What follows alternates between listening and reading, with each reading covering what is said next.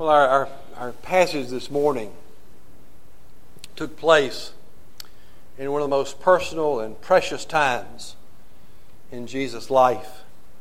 It took place in the upper room at the Last Supper on the last night before Jesus was crucified. It was a very tense time. I'm sure the apostles knew something big was about to happen. They just didn't know exactly what. That night, Jesus had done the unthinkable. He had assumed the role of a servant, got down on his knees, and washed the other disciples' feet. They had shared a meal together. Jesus had taken what they thought was going to be the Passover and changed it into something different. And Jesus had told them that one of them would betray him. And Judas had gotten up and left, identifying himself as the one who would betray Jesus. So now it's just Jesus and the eleven in the upper room.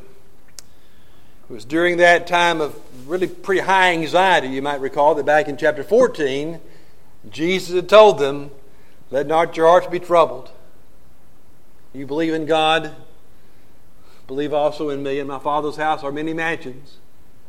If it were not so, I would have told you. I go to prepare a place for you. And if I go and prepare a place for you, I will come again and receive you to myself, that where I am, there you may be also." It was becoming clear to the apostles that this relationship they had with Jesus wasn't going to last. That he was going to leave. He was going to go away. And so Jesus was telling them that even though he was going away, he would come again.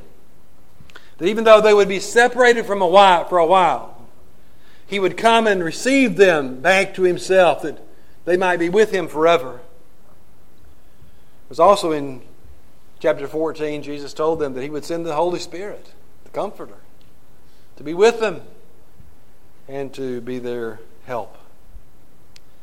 Well, then we come to our text this morning in chapter fifteen. And there Jesus begins to talk to the eleven about abiding in him and the importance of it. And to make that point, Jesus uses a very common illustration. It's the illustration of vines and branches. Now, this is the last of the seven I am statements of Jesus. There are seven times in the Gospels where Jesus says, "I am." Remember? He said, "I am the bread of life. I am the light of the world. I am the door of the sheep. I am the resurrection and the life. I am the way, the truth, and the life. I am the light of the world." And now he gives another where he says, "I am the true vine." And this relationship between the vine and its branches, or between Jesus and his people, is very important. It's an essential part of who we are as believers. Our identity is rooted in our attachment to the vine, or in our personal relationship to Jesus Christ by grace through faith. There are several important lessons that Jesus gives us in our text that are pictured in this analogy of a vine and its branches. As I said earlier, it's a very common sight. We, we see vines and branches every day. But Jesus uses that analogy to teach us some important spiritual lessons about abiding in him. And I want to draw four lessons about that from this text for your consideration this morning. And the first lesson we see is that there is a very close relationship between Jesus and those who believe in him. The key word there is relationship. And if you don't get anything else, if you just take one word from this sermon this morning, take that word with you. The word relationship. You see, that is what salvation is. We are born again. We are saved. We are given new hearts, so that we might have a relationship with God through His Son, Jesus Christ. And that relationship is established and maintained by grace and through faith. It is a relationship. And the Bible says it is a very personal relationship. In fact, the Bible describes your relationship with God the Father as just that, as the relationship between a child and his father. A personal relationship. But the analogy that John Jesus gives us here in John fifteen, I think, is even more intimate and more personal. There isn't a more close relationship than that of a vine and the branches that are attached to it. Notice what Jesus says in verse one, I am the true vine. And then in verse five he says, I am the vine and you are the branches. I'm not sure that Jesus could have come up with a better illustration of what it means to be in a relationship with Him, or to be united with Him or attached to Him. The, the relationship between a, a branch and a vine is one of the closest and most personal that you can imagine. So close that without being attached to the vine, a branch will lose its strength, its vitality, and its life. What happens to a branch when you break it away from the vine to which it's attached? It withers and it dies. You see, a branch has no life of its own. It can only survive as it is attached to the vine, drawing from that source the sap that it needs to continue to grow and to produce leaves and to, to sprout buds and to grow blossoms and to bear fruit.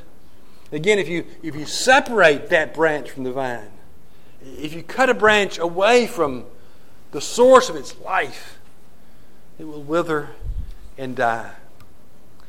And what Jesus is saying here is the relationship between Himself and His people is just that, just that close and just that vital.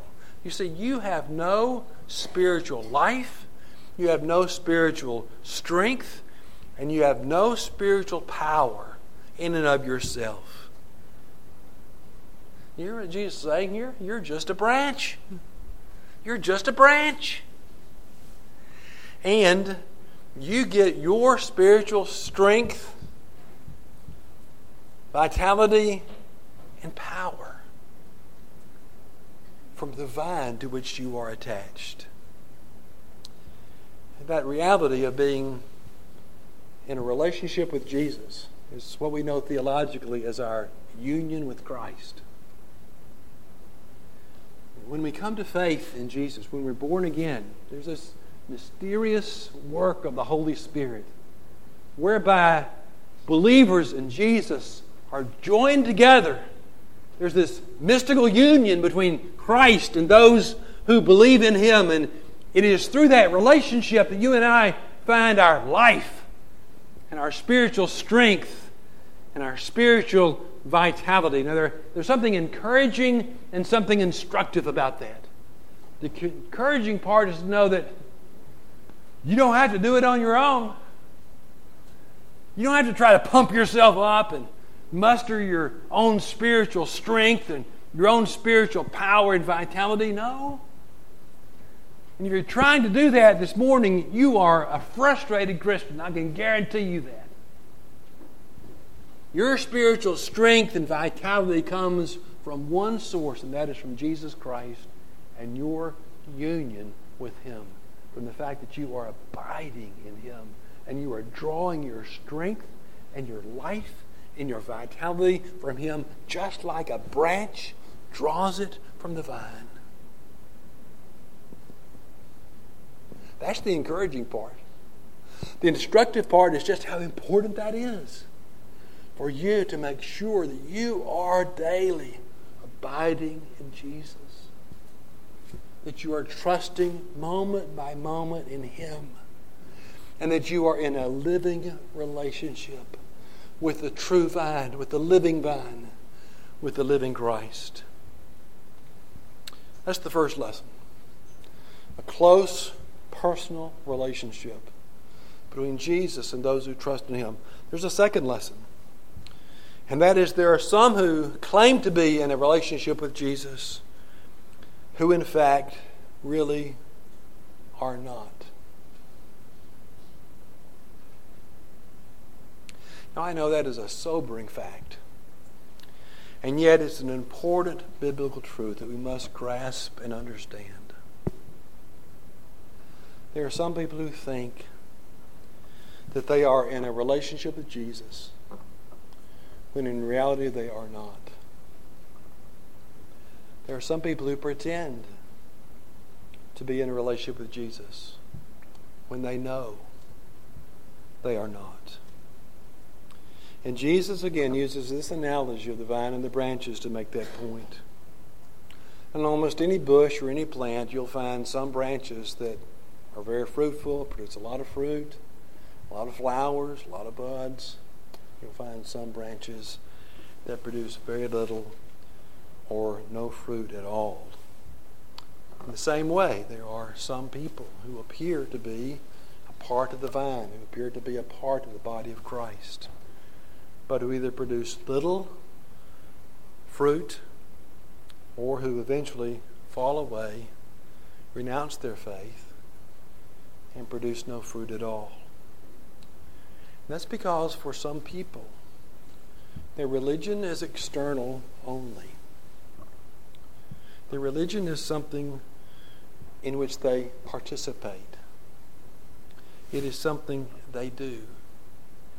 It is something in which they engage.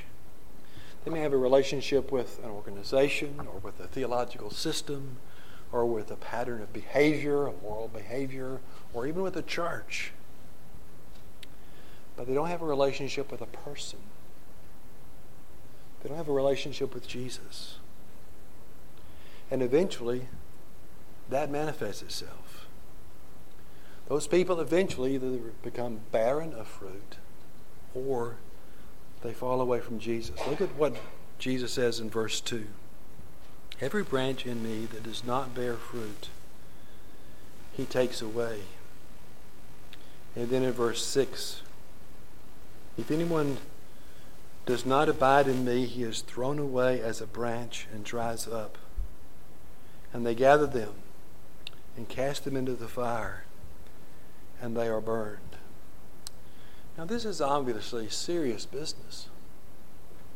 But if you took, put verse two and verse six together, it seems that Jesus is saying there are people who appear to be attached to the vine, but who actually are not in Christ.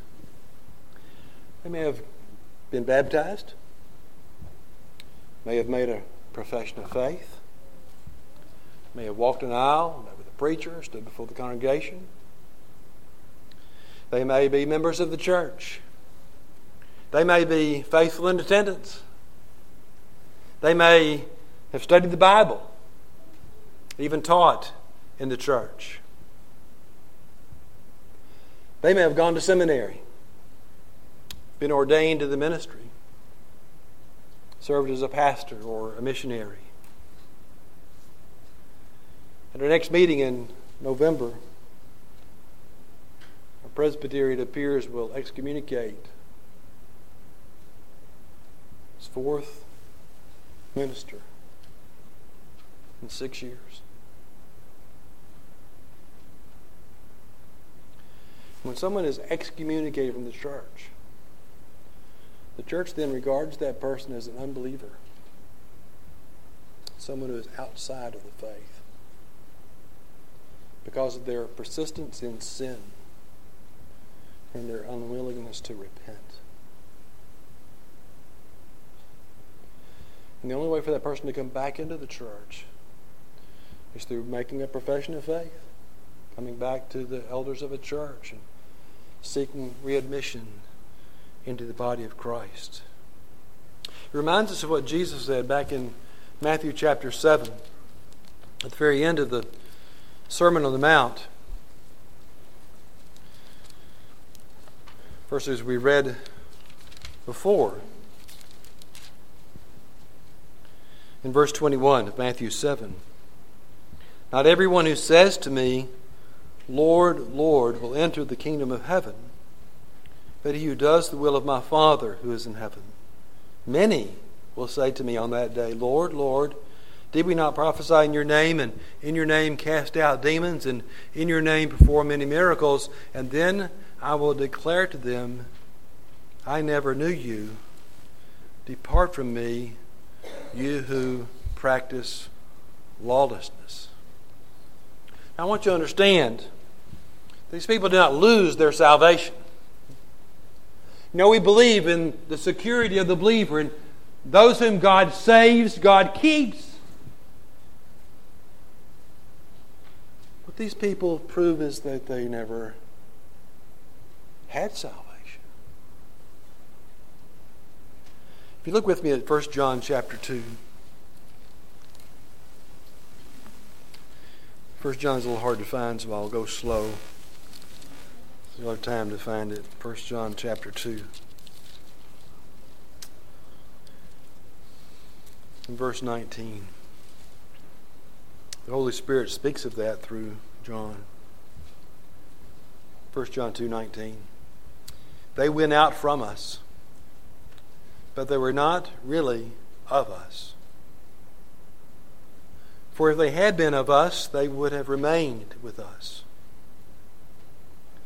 But they went out so that we be shown that they all are not of us.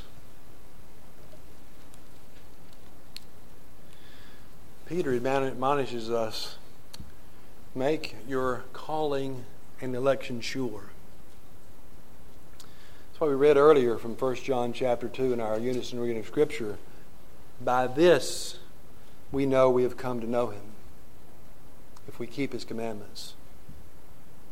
And Jesus said, it is he who perseveres to the end who will be saved. We make our calling and election sure. We know that we have come to know him, and we're convinced we are in Christ because we are abiding in the vine. We have that relationship with Jesus. It lasts. There's a third lesson, and it flows from what we've just seen, and it is that the only real solid evidence of abiding in Christ or being in a relationship with Jesus is by bearing spiritual fruit. Look at verse five. Well, verses four and five. Abide in me and I in you. As the branch cannot bear fruit of itself unless it abides in the vine, so neither can you unless you abide in me. I am the vine, you are the branches. He who abides in me and I in him, he bears much fruit. For apart from me, you can do nothing. He who abides in me bears much fruit. The evidence of having a relationship with Jesus, of being attached to the vine, is by bearing fruit. What is that fruit? Well, it's the fruit of the Holy Spirit that Paul tells us about in Galatians five. It's the love, the joy, the peace, the patience, the kindness, the goodness, the gentleness, the faithfulness, the self-control. Those evidences that you are truly someone attached to the vine. You know, we hear a lot about character today, and character is important. But, but as important as character is, character by itself does not prove salvation. There are a lot of unbelievers through common grace who demonstrate a lot of moral character.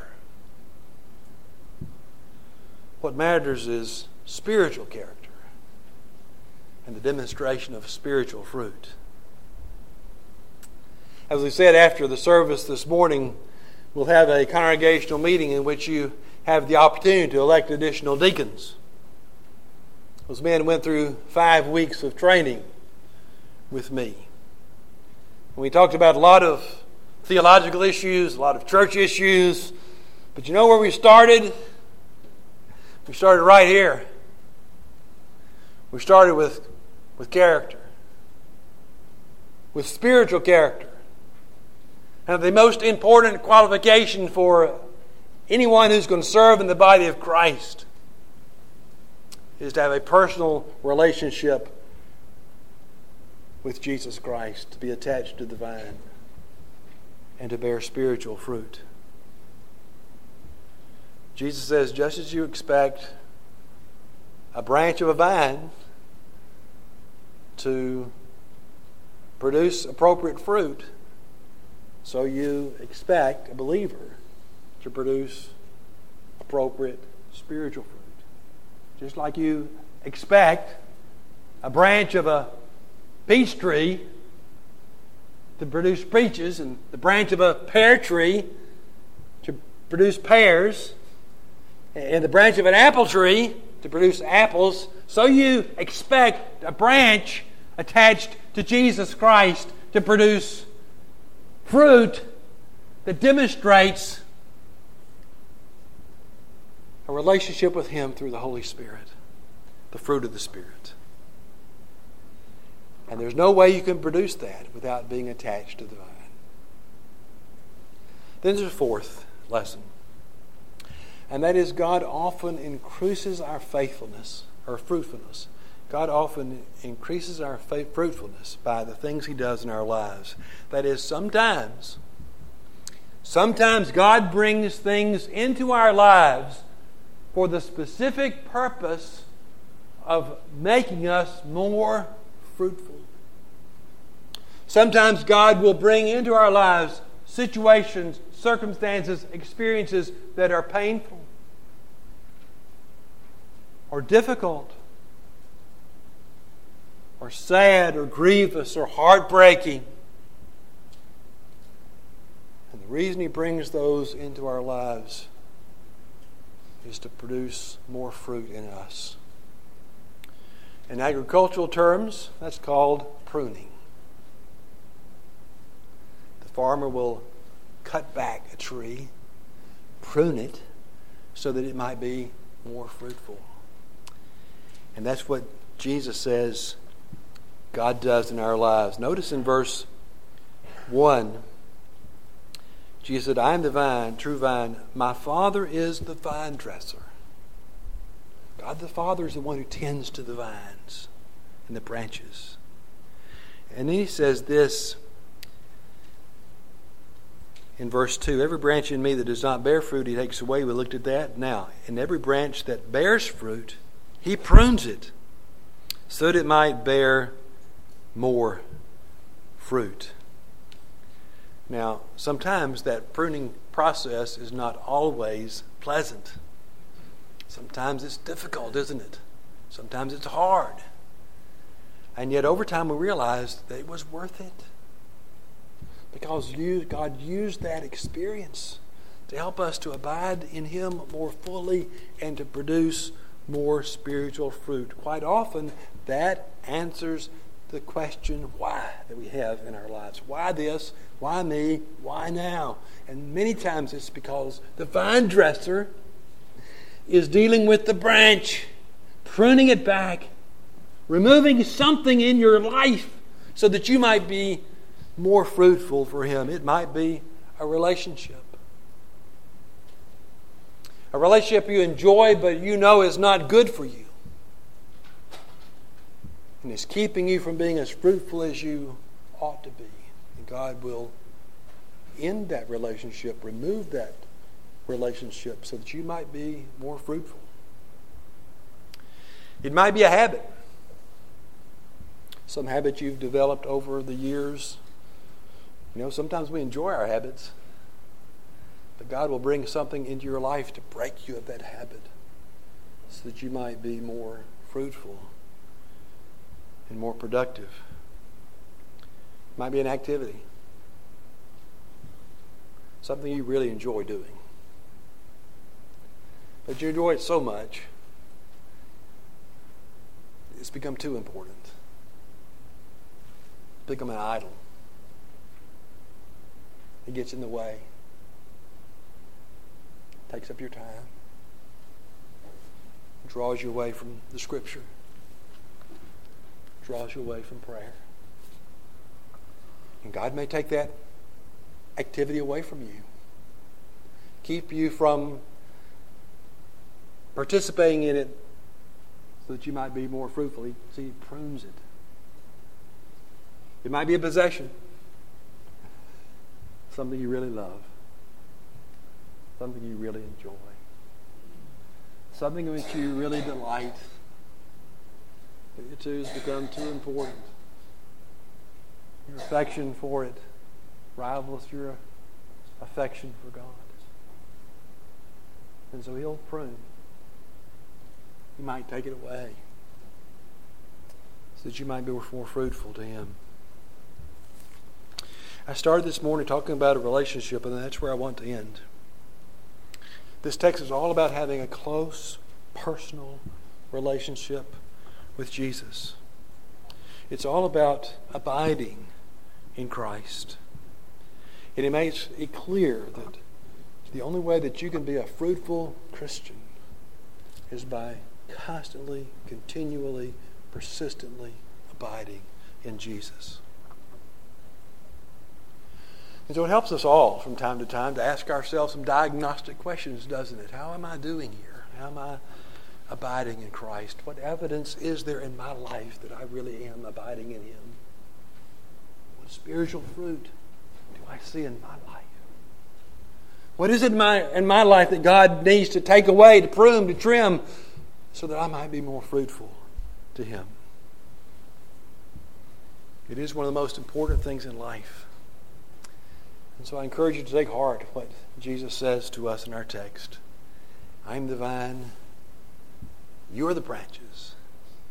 He who abides in me and I in him, he bears much fruit. May God make us fruitful people for His glory. Let's pray.